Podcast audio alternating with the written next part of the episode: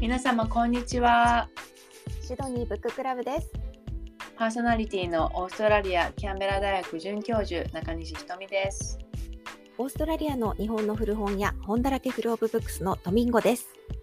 この番組はオーストラリア在住約20年の私たちがお気に入りの本を紹介するトーク番組です今回のトークテーマは本の匂いです。本の匂いうん、うんいいですね。ともこさんまさにとも本の匂いに囲まれてますよね。こ囲まれすぎてても麻痺してますね。でも私あのハードカバーの新しい本の匂い大好き。ああ私も私も。うんうん、あのクンクンってやっちゃう。いや私も。でもなんか紙になんかこうパッとかこう鼻とかがついちゃうとなんかあの顔の油みたいなのがつきそうだからはい気をつけてはい剥がしてやってるああそっか怪しい人だな。私も本当結構本の匂い嗅ぐの好きでさすがにお店ではやりませんけど、家に持って帰ったらクンクン嗅いでますね。うんうん。ででもうちあの古本屋じゃないですかは。でねやっぱり日々買い取りさせていただくとやっぱりその本の匂いってうん。おうちお宅によって違うんですよね。ですごくもうアロマの匂いがふわーってする本とか、うん香水の匂いがバーってする本とか、あとね結構多いのがなんか柔軟剤の匂いがする本。へえ。ただあのーやっぱ匂いが基本的についてるとあの匂いにが苦手な方っていうのも多いので、あの買い取りできなかったりはするんですよね。うん、あそっかそっか。で。やっぱりニュートラルなものっていうやっぱり匂いはその買い取りの時もあの結構重要なポイントなんですけど、うんそううん、なるほどでね。もねなんかその、うん。いい匂いがする例えば私だったらアロマ系の匂いは好きなんですよ。うんうんなんでアロマの優しい香りがする本を持ってこられた時はなんかもう思わずお客さんに言っちゃいました。すごいいい匂いしますねって。こういうお部屋もこういう匂いなんですか？とか言って。でもご本人は全然なんか気づいてらっしゃらなくて、うんあアロマは炊きますけどえーそんなにしますか？って逆になんか気を使わせちゃったりして、うん。はい。なんかそんな感じで、うん。まあ、ちょっとすいません脱線しましたけど、まあ、本のあれですね、本そのもののなんか紙の匂いっていうか、いいですよね。いいですね。それってやっぱ電子書籍じゃね味わえない。そうですよ、ね。うん。うん。やっぱりなんか五感で楽しむというかね、うんうん、紙の本は、はいそんな気うんがします。あとちょっと、匂いとはちょっと違うんですけど、なんかよく海外の本とかで、あの上がギザギザになってる本とかあるじゃないですか。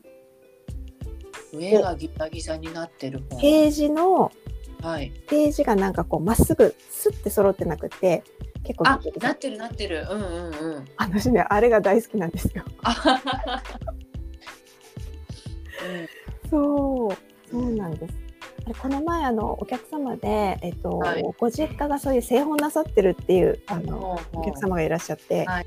その時になぜあギザギザになってるかっていう理由をお伺いあの聞いたんですけど、すいませんちょっとど忘れしてしまって。なんかあれにもなんか理由があるっていうふうにおっしゃってましたね。うんうんうんうん。なるほどね。はい。うんすいません。いえいえいえなんかうん。なんか面白いですよね。なんかそういう製本事情とか聞くのもね。うん、うん。なんか知らないことだらけで。うん。はい。私はね海外の本の洋書のペーパーバッグは結構独特の匂いがするなと思ってて。ああ、そうかも。あします。インクが違うのかな？うん。なんかなんかねすごいペーパーバッグいつもあなんか違う匂いがするなって思うんですよ。確かに独特の、ありますね。うん。うんうんそっか。なんかでも匂いって考えたときにうんどうなんだろう文庫本の匂いって出てこないな。やっぱなんかハードカバーとかちょっとそういう大きめのペーパーバッグとかなんですね文庫本もね古いやつだとすごいします。え、それなんかいい匂いですか？よくない？あなんかね、うん。こう書物の匂いって感じ。あの私2年ぐらい前に実家をちょっと整理してた時に、うんはい、の母もすごい本を読む人だったんですっごい本いっぱいあったんですね。もう古い本が。でほんと昭和30年とかの本で、でとか40年とかの本ででやっぱそれの本はね独特の匂いがしましたよ。っていうか、まあ、ずっと本棚の中に入って、うん、何十年もそこにいたっていうのも多分あると思うんです、ね、すごい。やっぱあの、うん、吸ってますよね。歴史をね。そう、うん、そう。それあと古い辞典とかも結構ににあの独特の匂いがしました、ね、独特の匂いしますね。うん、うん、そうそうそう。百科事典とかね。あれはやっぱりなんだろうその使ってある糊とか紙とかインクとかの、うん、それがなんかこうあのあれですよね時間を得て変化したような匂いってありますね。うん、うん、ありましたね。うんうん。そう、うん、面白い。皆さんはねどんな匂いがお好きでしょう？本の匂いで。すごいマニアックなトークでございますが、じゃあそんな匂いを感じながら今日の本を、はい、はい、聞いていただきたいと思います。はい、はい、ありがとうございます。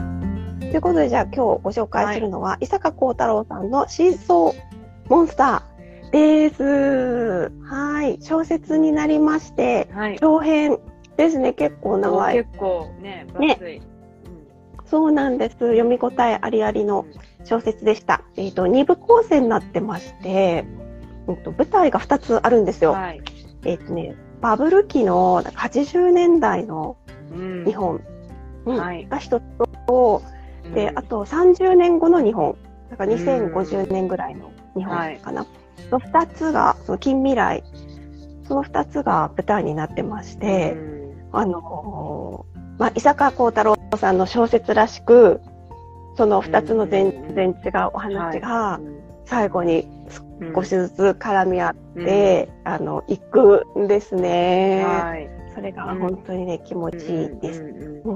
で、でなんかあのなんだろうな。最初そのバブル期の方のお話はあの嫁とあの姑さんの、なんか結構もうバチバチバチってしたお話なんですけれども、うん、はい。えっと、なんでそんなにこう敬遠の中かっていうと、うん、実はその彼女たちのヒストリーというかあの背景にもう想像もしなできないような背景にあの実は原因があったみたいな、でそれが結構壮大な話になっていくんですけど、でそうなんです。でそれはなんかちょっともうネタバレになっちゃうんですけど、はい、あのはい、うん、旦那さんは旦那さんでねあのもう嫁姑も姑姑問題、うん、もうどうしようってすごい苦しんでて、で奥さんは奥さんで、もうお母さんとなんでこんなに合わないんだろうって思ってて、うん。そしてあのお母さんはお母さんであの言えないけどなんか全部わかる、分かってるんだけど、うん、なんかこうなんでしょうね。なんか目目につくから言っちゃうっていうか、はい、なんかねそういうお話で進んでいきます。はいちょっとねでもねヒントを言うとスパイ小説なんです。あなるほど。はい。そうそうなんで、あの実はそういうのが絡んできて、でそれからあの舞台は30年後の日本になって、それがなんかあの微妙あの絶妙に絡み合って、物語がどんどんどんと展開していくという感じに。はい。はい。でね、なんか、あの、ちょっとね、興味深いなと思ったのが、その30年後の近未来の設定の、あの、2つ目の、2章目のお話の中で、僕ね、えーと、今なんか全てのものがもうデジタル化になったりしてるじゃないですか。はい、なのであのねなんか2030年ぐらいに大クラッシュというかあの大停電みたいなのが起こるんですね。それでぱりそうなると全てのなんかデータが消えてしまったり、あのもう残らない。残したいものが、っていう問題が起きたらしくって、それでまたなんかそのアナログの世界、アナログのものに回帰する。そういった近未来で、その大事なことはあのメールとかで送るんではなくてもうメールで送ると全てこう、まあ、監視もされるし、情報機密情報漏れるしっていうので、あのその紙とかに書いて渡す、手紙にして渡す、でその手紙を運ぶ運び屋みたいなのがもうビジネスとして成立する。みたいななんか設定があったりして、い。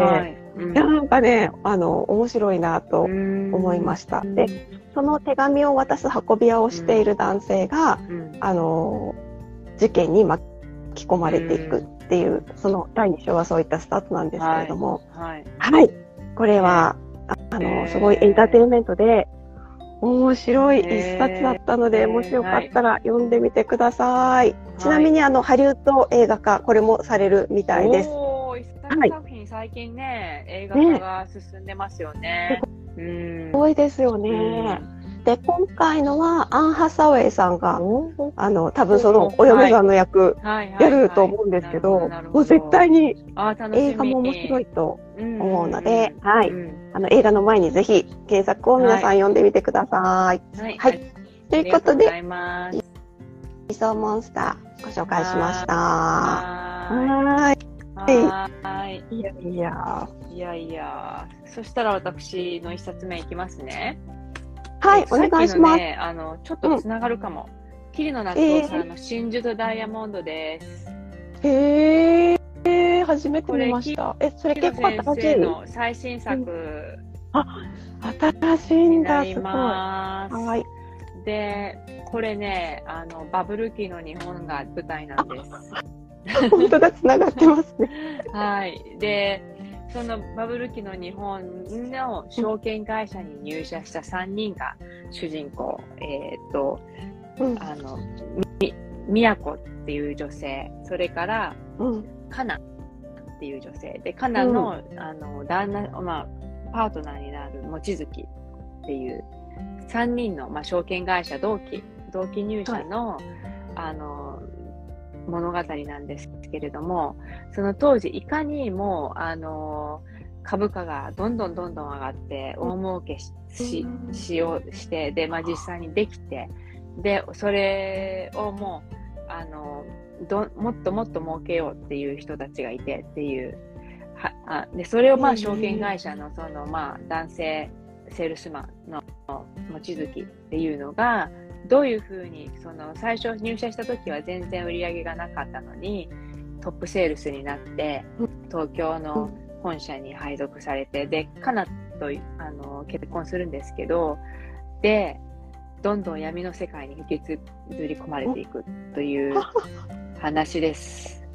桐野先生もなんかもう。桐野先生、すごい。はい。で、宮子っていうその二人の友達は、うん、あの、やっぱり、ほん最初はね、あの、まあ、純粋な高卒の、本当に、あの、まあ、ちょっと働いてお金を貯めて大学を行こうっていう考えてたぐらい真面目な人だったんですけども、あの、その闇にも、宮子も自身も引き込まれ、引きずり込まれていくという感じ なんです。引きずり込まれて、まあ、あの、他の2人ほどじゃないけども、甘い汁を吸い、ただ、現実に直面して、最後は苦労するという感じで、これちょっとね、最後本当に暗いんですよ。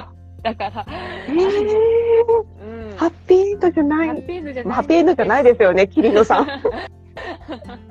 ハッピーエンドじゃないんですけども、うん、なんか当時のなんかこう NTT あ NTT が民営化された時のその株株式公開の熱狂ぶりとかですね、うん、なんかそういうのをやっぱすごい、ああのまあ綿密な取材をされて書かれたんだなってすっごいよくわかる。あの時の熱狂ぶりってこうだったんだなっていうのがよくわかりますしでやっぱ当時の日本って元気だったんだなってね、うん、あの、うんうんうん、思います。や、うん、その、あの、ディスコとかですね、なんかそういうところに若い人が行って、で、あの、はい、ね、あの、ブランド品で身を、身を固めてっていう感じで、うん、あの、うん、そう、そういう場面もたくさん出てきますんで、なんかね、この、あの競争と絶頂っていう帯のタイトルはこんなんなんですけど、こう、うん、うん、まあ、まさにそういう時代だったの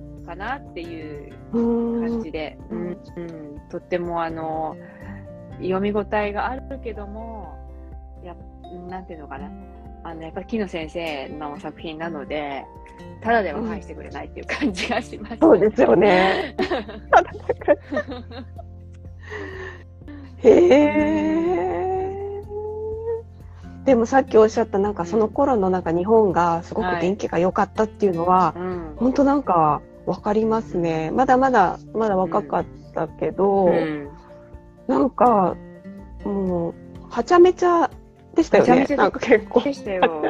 だから私なんかまだ子供だったけど、はい、でもなんかすごい、うん、あの何だったかなあの当時こういろんなものがこう手に入りやすかったっていうかなんて言うんでしょうね、はい、なんかお祭りとかもすごい盛んだなんか派手だったし、うん、うんななんか今と全然違いますよね。うん、うん、世界世界がっていうか。うん、なんかだんだんその最近ってちょっと窮屈になってますもんね、うん、いろんなことが。いや本当ですよ。うんか。うん、まあでもいやそういうその時代をねおうん、それで小説で読んで、はい、ちょっと思い出し。思い出し、はい、ただ気を取り戻し、ね、本当になんかお金ってやっぱ人を変えますね。っていうのが分かりますよね。あなるほど、うん。うん、えそれはあの、富を持つとそうですという意味もあり、うん、この小説でやっぱりいかに人がお金で変わるかっていうのが描かれてるなって、うん、思いますね。うん、えそうですよね。なんかあの宝くじとかロット買ったりするときに、うん、これ当たったらって思うじゃないですかみんな誰でも。はいはい、でその時にこれでも当たってもあの変わらないようにしようみたいなのはね、ね。なんか思うけど、うんうん、実際当た当たったらっていうかお金がねそんな大金がバッて入ってきたら、やっぱりなんか人生あの崩壊してるっていうなんかニュースとか多いですもんね。うん、まさにそれですよこの小説で描かれてるのって本当に。うん、うん、いやいやまた木野先生またすごいのを持ってこられたなって思いました。問題提起が。来ましたね。はい、はい、えー、ぜひぜひじゃあ、フレッシュまだまだフレッシュな作品ですので。今年の2月だったかな、うん、えー、1月ですね、うん、はい。まだまだ新作ですので興味ある方はどうぞ。はい、うん、ぜひ読んでみてください。はいおー、ありがとうございます。ありがとうございます。はい。はい。そっか。じゃあ私の2冊目なんですけど、はい、えーとですね、うんと最近読んだ中でこれかな。はい。こちらを読んでました。ちょっとね、健康に関する本なんですけど、はい、食べ物だけで余命3ヶ月のがんが消えたっていう、なんかすごいタイトルの本。はい、そうなんですよ。高と智子さんという、あ、智子さんだ、っていう方が 書かれた、はい、えっと、ちょっと健康の、健康に関する本ですね。この方は、28歳で、えっと、原発卵巣がんの末期で、余命半年の宣告をされた。はい、うん、で、それから肺に移転して余命3ヶ月の宣告をされた。うん、で、その時に、もうあの死を覚悟してその時も車椅子だったそうなんですけど、あのもうあと3ヶ月じゃあ何したいかって言って、フランスに渡られたんですよ。うん。でねそこのマルシェであの、もうなんか食欲とかもない、なかったのに、なんかトマトをかじったトマトが、はい、そのなんかみずみずしさ、はい、美味しさになんかもうてなんかそのそれが転機になったみたいで、はい、そこからなんかそれから唾液が湧いてきて、食と体と心の結びつきに目覚める。でそれからあのもう見事に回復ね元気になられて、でまあご自身もそのなんて言うんでしょうねそういう方を手助けするような、はい、ことをされているという本になります。やっぱりその、あのね、年齢重ねてくると、いろんなところに不調出てくるじゃないですか。なんか小さなことから。で、やっぱりなんかその、一個私、私も不調が出てくると、結構うわーって考えちゃって、これはなんかどっから来てるんだろうとか、あの、いつからこの症状があったから何がいけなかったんだろうとかすごい考えて、で、なんか一個一個改善していくんですけど、うんなんだろうな、若い時はいいけど、やっぱりこう、年を重ねてくると、そういったちょっとした不調を見逃さないことが、なんかこう、ひサインというかですね、うん、なんかその、食べ物とか生活の習慣を見直す、うん、なんか見直しなよっていうなんか体の声なんだろうなと思いながら生きているんですね。うん、なんでそう。こういうなんかちょっとオーガニック薬膳ライフなんですけど、こういった本すごい興味があって、なんか時々読むんですよね。うん、で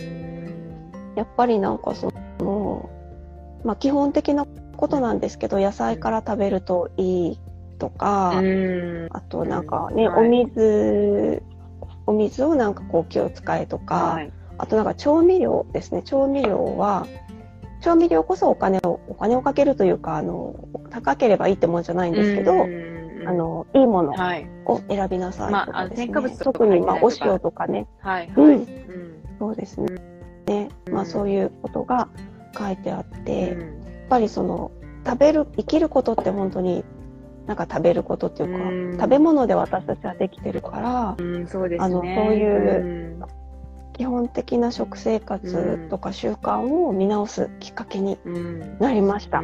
はい、なんでちょっとねなんか余命とか言うとちょっとねドキっていうか怖いですけれども、あのこういった方の、まあね、人間いつどうなるかわからないから、うん、やっぱりその今先延ばしにしないで、うん、ちょっと健康にあの気を使うのは大事かなとか、うん、なんかしみじみ思いながら読みました。とてもいい本でした。はい、ありがとうございます。やっぱ食べ物大事ですよね。本当に思います。うん、うんうんそう、本当そうですよね。うん、なんかあの、なんでしょうね。油とか、うん、なんか油とかも、例えば外食すると、うん、なんか例えばそのフードコートとかで食べたりすると、はい。はいはい、なんか油をちょっとなんかこう、なんていうんですか、サラダ油っていうか、なんかちょっとこう、安い油使ったりするじゃないですか。はいはい、で、なんかそう食べ食べて美味しいんだけどなんか後で夜にうってくることとか結構あるんですよ。はい、ありますあります。これって多分、はい、油だろうなとか、うん、うん。うんうん思ったりですね。うん、なんか私結構ジャンクフードみたいなのも時々食べるの好きなんですけど、うんうん、いや美味しいとか思って食べても、やっぱなんかその油がちょっと、うん、なんか違うもの食べたりするとなんか体体に、うん、体がわーって、うん、わーってなったりすることがあるんですよね。酸化した油です。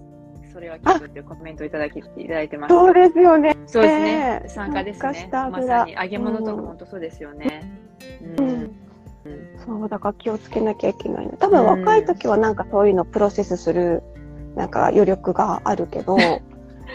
とか言って私今日すいません私悲しいコメントばっかりしてますよね。ごめんなさい。大丈夫ですよ。いや、今ちょっとあの、はい、あの、なんでしょう。ちょっと病み上がりなんで。まだちょっと鼻声ですもんね。そうなんです。そうなんです。で、ちょうど今日、あの、うん、さっきツイッターでもつぶやいてたんですけれども、はい、なんかこの2、3日鼻水に苦しんでおりまして、はい。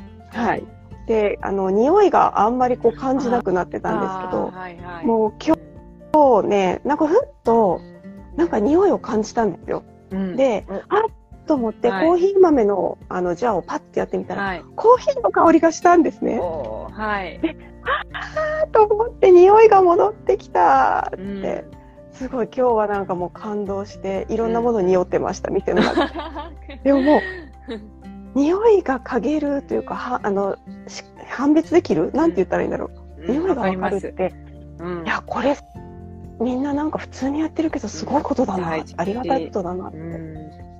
私、ね、コロナにかかった時に、味覚と嗅覚半分ぐらいになれたんですよ。なんかそういうそういう症状あるって言いますよね。あるあるあるで、いや本当にあれはね衝撃でしたよ。何食べても美味しくないし。うん普通の風邪の時のなんかその嗅覚とか、うん、私がさっき言ったような、うんうん、なくなるよりももっとすごい感じでした。全然パワフル。うん、え、そう、うん、なんだ、全然違いましたよ。私の場合はね。うん。へえ。うん、えどうしてたんですか？食欲ももうなくなりますよね。うん、なもちろんななくなるしもう、何食べても美味しくないから、うん、なんかもうただなんかこう固形を食べてるとか食べたくない。だただお腹は減るじゃないですか、うん。うん、もうあれ結構辛かったです。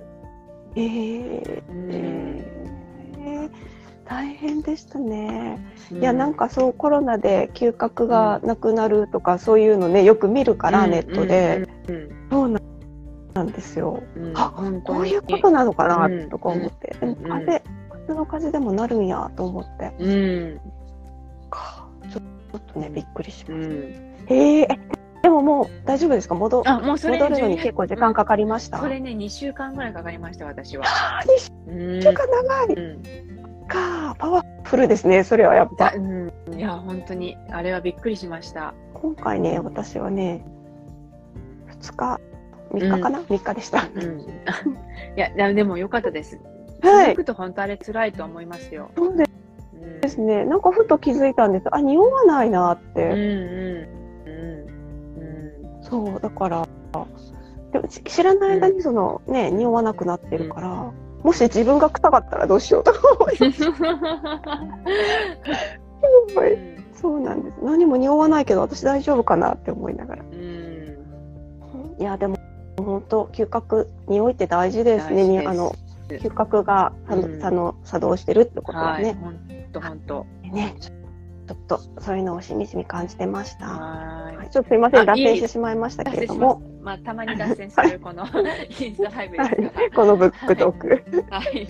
はい、こちらの本をご紹介しました。はい。はい、気になる人は読んでみてください。はいすいません。じゃあ、ひとみ先生お願いします、はい、私の2冊目、こちらはですね、クッツェのポーランドの人という作品です。で、クッツェさん、かわいいオーストラリア在住です。アデレード郊外にお住みの、はい、ノーベル賞作家。はい。あですごい人だった。はい。でも、ね、失礼しました。ほとんどね、出ていらっしゃらないんで、あのシドニーライターズフェスティバルとか、キャムライターズフェスティバルとか、うんうんありますけど、クッチェさん、ね、ほとんど出ていらっしゃらないんですよ。だから、ああのあまりオーストラリアに、実はオーストラリアにいらっしゃるということを知らない方も多いんですけど、あのオーストラリアに住んでらっしゃいます。はい、で、まああのまあひまあ、非常にですね、深みのある作品を毎回毎回書かれるんですけれども、今回も、あのシンプルに考え、シンプルなあのこの帯なんかはすごい求愛する男と求愛される女のすれ違う心理に迫るピリ辛ロマンチックラブコメディって書いてますけど私ちょっとこれ違うかなって思っててあのいやコメディではないしあすっごいその根底にああのダンテヨーロッパ古典としてダンテとかダンテのとベアトリーシェの神話的恋物語とかですねロマン主義とかねあのそういうのを混ぜ混ざってるんですよ。だから非常に文学的な作品なんですよね。だからコメディじゃではない、ただその、まあ、あの物語はあるあのショパン壁、ショパンが得意とで有名なピアニストがあの演奏会でバルセロナにであの行くあのポーランドのピアニストがバルセロナに行くんですけれどもそこであのお世話をそのイベントの世話をした女性と知り合って、で、えーと、その女性を好きになってしまった。ね、でもちょっと年が離れてて、で、その女性は、まあ、どちらかというと遊び心というかであのバカンス先にそのピアニストを誘ってまああの行事があるわけですけどでその後女性の方はまあ割とあっさりとそれはそれみたいな感じで終わるんですけど 男性の方からはそれをあのが忘れられなくってただもうあのあまりあの病気がちであまりあの、まあ、あの若い方ではなかったのであの詩を書いて書い書き残してお亡くなりになるっていう話話ででその亡くなってからその詩の内容をこの女性があの理解して、まあ、自分に対してこうこういうここまでこう思いがあったんだなっていうのを知るっていう感じのあの小説なんですけれどもやっぱとっても深みがあってあうんすれ違いというかかかあの駆け引きというかうんなんかその男性の一途さと女性のこう素直に受け止め受け入れられてない感じっていうかその辺の描写はすごいうまいなと思,、うん、思いました。うん。確かに、違いますよね。まあ人にもよるのかもしれないけど、なんかなんか私が知る女性とか、私自身もそうだけど、なんか割とあっさり。なんか、結構なんかムーブオンできますよね。女性の方がどちらかというと、こあの腹をくくったらあのーはい、ね。カシャンっても。うカシャンって なりますね。うん、うん、一般的にはね。ね。うん、一般的にはね。うん、男性の方がまあ引きずるとか言われますよね。ロマンチスト、そうですね。あの口下手で口下手っていうかあんまりこう女性はその言葉で表現してほしい生き物多分ね。で、男性は行動で表現する生き物、あ上書き保存で。出ましたけどコメントで。うん。うん、そうまあそういうのありますよね。うんまあ、上書き保存ってとってもいい表現だと思います。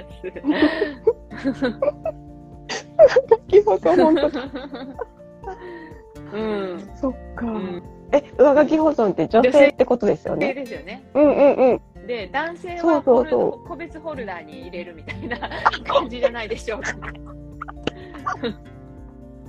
大事に個別フォルダにね、はい、あのいつでも出せるようにしてる。はい。わかんないけど。お願いいたします。すごい。その、その例え。男は名前を変えて保存するらしい。あ、うん、ああ。なるほど、なるほど。へえ、うん、なんかそういう、こう研究所とかありそうですよね。そうですね。ね、出てそうですよね。うん、うん、そっか。うん面白い。うん。まあ、クッチェ男性なので、クッチェの中だから男性視点で書い書かれてる、あの、なんていうかな、主人公は女性なんですよ。女性の方なんですけど、うん、私は女性を主人公にした男性目線の、うん、あの表現と、うん、男性目線で書いた恋愛小説かなっていうふうに思ってます。うん、うん、うん。そうか、面白いですね。全然目線で違いますよね。違いますよね。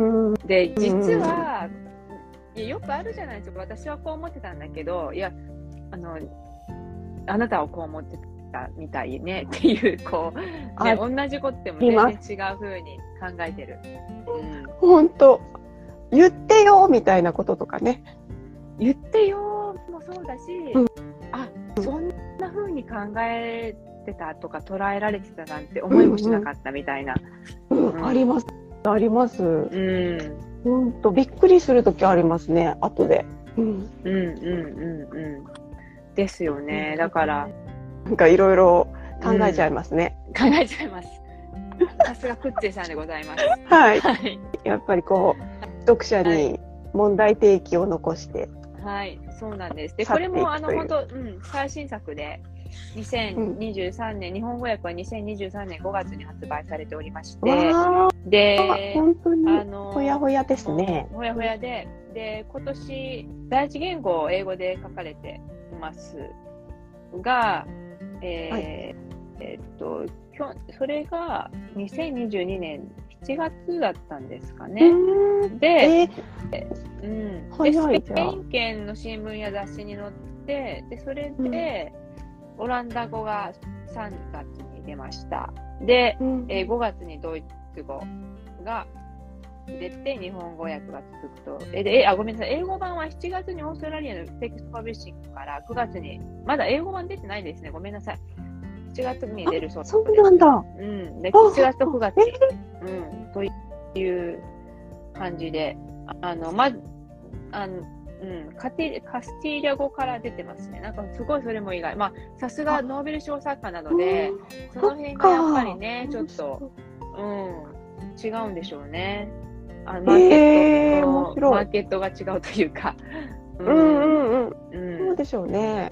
うん。かで、まあ、うん、そうそう、文中にも結構ね、ラテン語がとかですね、出てくるので、まあ、なるほどなとは思います。うん、まあ、あの、クッズ読んだことない方は、多分これ読みやすいと思いますので、あの、一度ね、あの、挑戦されたらいいと思います。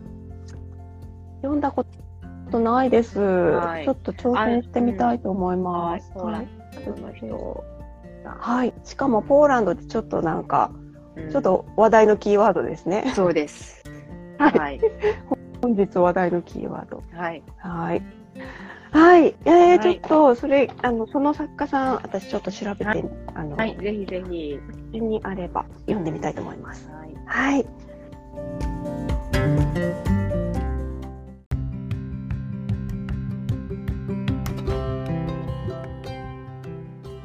皆さん、シドニーブッククラブ第22回いかがでしたでしょうか？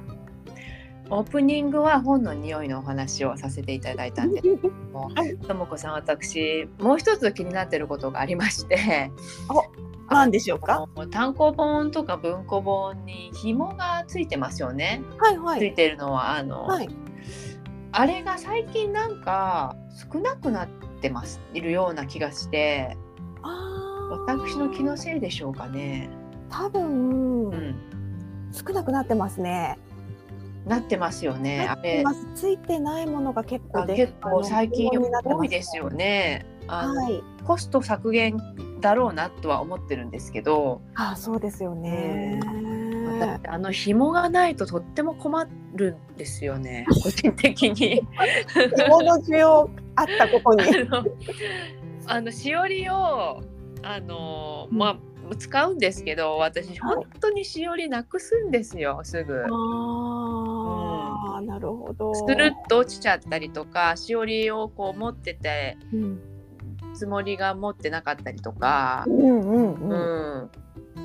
うん、本当にしおりをでたまにいいしおりをいただいてなくすからすごい申し訳ないなと思ったりして。そうなんですね。なんかもしかしたらハードカバーには結構ついてるんでしょうか？うんうんうん、ハードカバーはそうですね。うん。でも文庫本には今目の前に10冊ぐらいあるんですけど、うん、ついてない。ね、いや文庫本でついてるとかなり嬉しいですよ。ね、うん、であと出版社にもよるんでしょうね。うんうんうんうん。はい、そか。でも本当におっしゃるようにしおりっていくつあっても、あれですよね足りないっていうかね、うん、気づいたらどっか行ってますね。どっか行ってるし私なんかこうふやけるっていうか。ふやける？あのふやけるっていうかね。あの私の手のあのに汗がいってるよりか私ねふお風呂の中でよく読んでるんですよ本を。あそうなんですね。えー、しおりをよく落とすんです。その湯船に。本は大丈夫でしょうね。大丈夫なんですけど。本も何回か落としたことありますけど。えー、本当ですか、うん、私もお風呂で本お風呂の中に紙ってドキドキしちゃうやっぱり職業柄。無理って思っちゃう。でもね、お風呂で読む方、本当多いですよね。うん。で、まあ、紙を私、まあ、持ち込むこともあればあの、うん、Kindle オアシス持ってるので、はい、それを持ち込むこともあるんですけど、はい、うん、とりあえずももどっちか持ってますね。なるほど。うん、ででしおりがだあのー、使う本だと絶対落とすんですよしおり。それ私の問題なんですけどね。それも自分で設定してますよね。はい、私はしおりを絶対落とす。それをじゃあ今すぐ潜在意識を書き換えてください。はい、すいません。まあでも落とさないように、はい、できれば紐があるとね、うん、いいことですね。本当ありがたいです。でも本当ねしおりって、うん、あってスって落ちますもんね。そうなんですよ。なんか、寝てあの、うん、ベッドの上で本読んでいる時とかって、うん、例えば本を下に置いてる時はいいんですけど、うん、なんかこう仰向けになって本をこう、上に抱えて読む時とかってたまにあります？私あるんですけど。私そればっかりですよ。本当に、うん、その時にそれより危なくないですか？結構。落ちてきますもん。あの角がうわ！ーって、うんうんうん。そういう時はやっぱ紐がいいですね。紐がいいです。安全ですよね。安全ですいやそっか。ここでこんなに紐の重要性をちょっとリアル あの認識するとは思ってなかった。まあそっか。じゃあ紐がある本は、うん、うん、だ大事にねしなきゃいけない、うん、あのあの本当にお願いなので出版社の方 届くかなこの声。聞いていただければありがたいです。じゃあよろしくお願いします。はい。はい、この番組へのご感想は、ハッシュタグシドニーブッククラブでツイートしてください。では、ここまでのお相手は中西ひとみとライトともこでした。次回もお楽しみに。